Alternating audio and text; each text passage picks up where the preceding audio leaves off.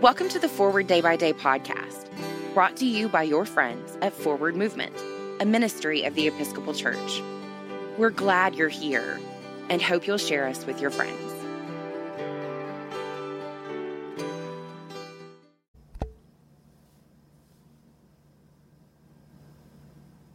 This is Friday, November 20th, 2020.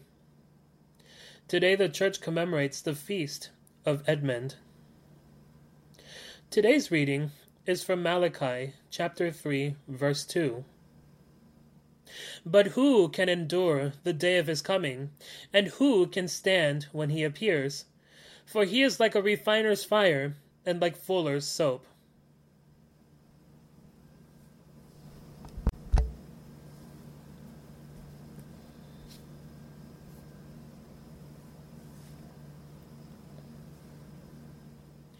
Everything I know about metallurgy was taught to me during Mr. Rogers' Neighborhood or some similar children's show. The image that is clear in my mind is of a black iron cup full of boiling metal that looked like lava being poured from one container into another using a pair of giant tongs. Whenever I hear this metallurgic metaphor of God's purifying love, it thrills and frightens me in equal measure. The times we live in are a kind of refiner's fire for our faith and for our character. The tide of history has a way of clarifying the important bits of ourselves. Taking an unpopular position and sticking to it because it is the right thing to do is perhaps the most purifying fire of all. These fiery moments burn off the dross of our self interest and worldly ambitions. They refine us into the perfect offering God has created us to be. Pray for the Diocese of San Diego and Durham in England. And today's moving forward. Think of a time in your life when you have felt refined by God's fire. Share that story with someone today. I'm Ellis Montes, and it is my pleasure to read this month's Forward Day by Day Meditations written by Mary Claire Party Carlson. A general thanksgiving. Let us pray. Accept, O Lord, our thanks and praise for all that you have done for us. We thank you for the splendor of the whole creation, for the beauty of this world, for the wonder of life, and for the mystery of love.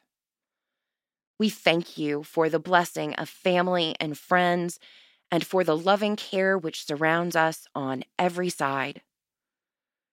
We thank you for setting us at tasks which demand our best efforts, and for leading us to accomplishments which satisfy and delight us.